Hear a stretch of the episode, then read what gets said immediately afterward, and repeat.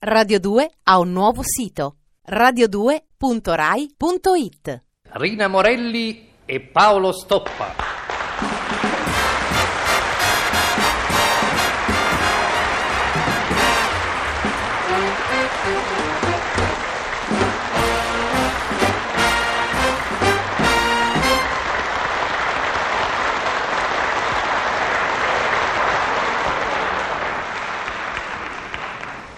Elba, 5 settembre 1967.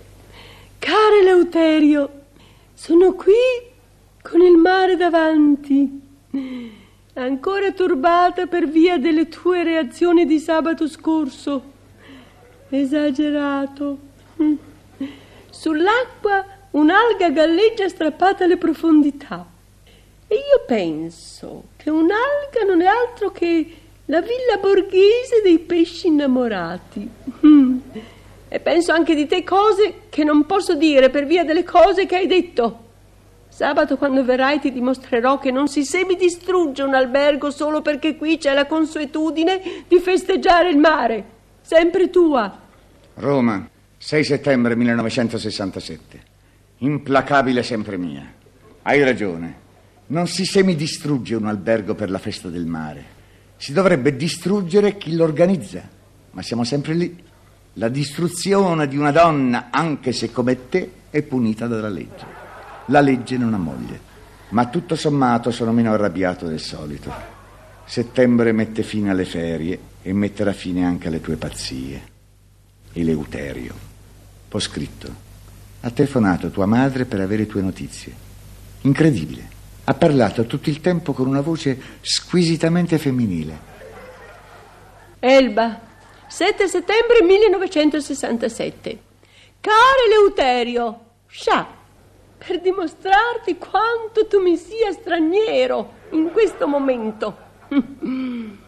Sono qui con il mare davanti mm, e lo guardo con tristezza perché si avvicina la fine.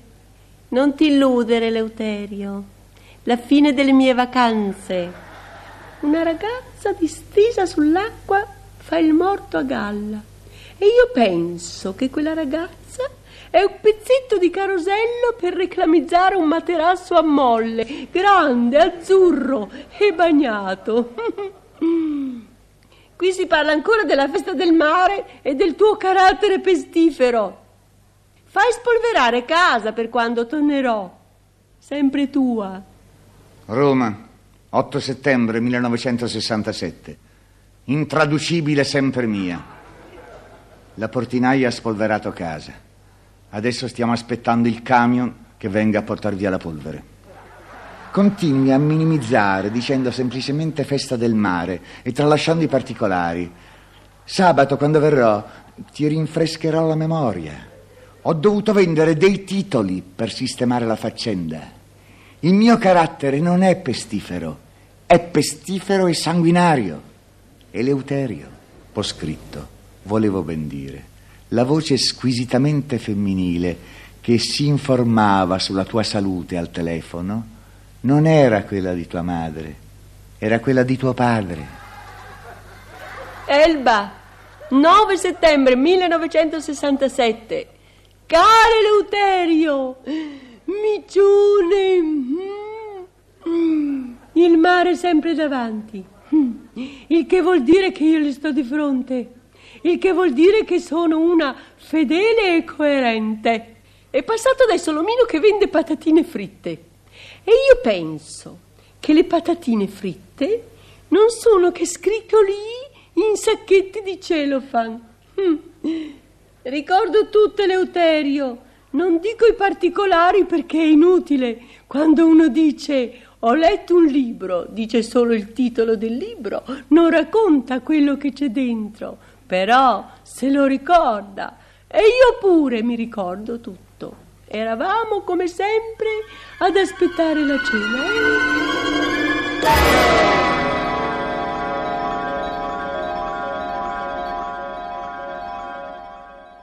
Eleuterio, in fondo il mare è un cielo di sotto. Sì, cara. E i tuoi piedi sono il tuo cervello di sotto e anche di sopra. Incredibile come per te il tempo non passi.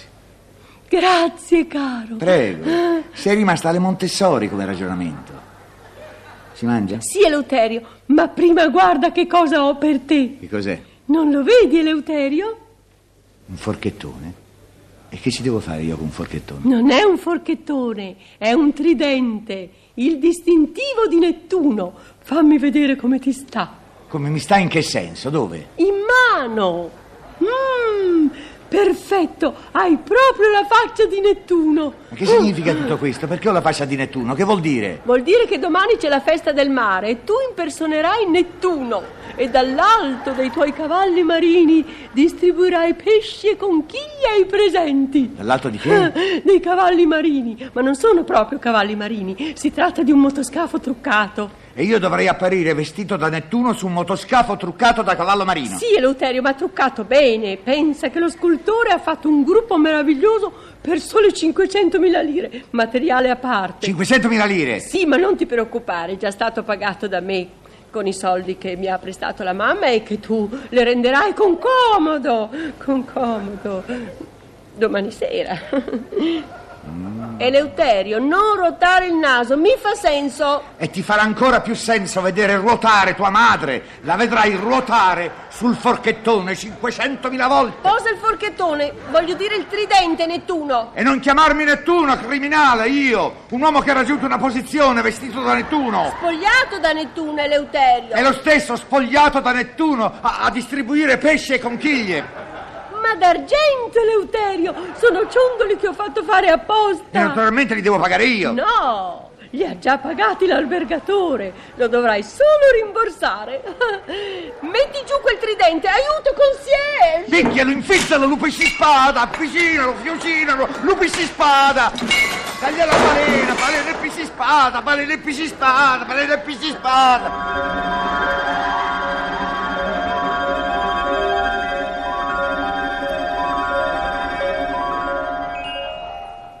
Sì, Eleuterio, ricordo tutto. Stavamo aspettando l'ora di cena e per un tridente hai fatto il diavolo a quattro. Mm. Ma sabato quando tornerai non ti dirò niente. Non starò a recriminare. In fondo ti voglio bene, perciò ti verrò incontro sorridente e piena di premure e... Ciao. Bentornata, Eleuterio. Tra poco mangeremo. C'è di là quello dei fuochi che ti aspetta per la fattura. Anche se il Nettuno lo ha fatto ragioniere, ormai i fuochi li avevo ordinati a tuo nome.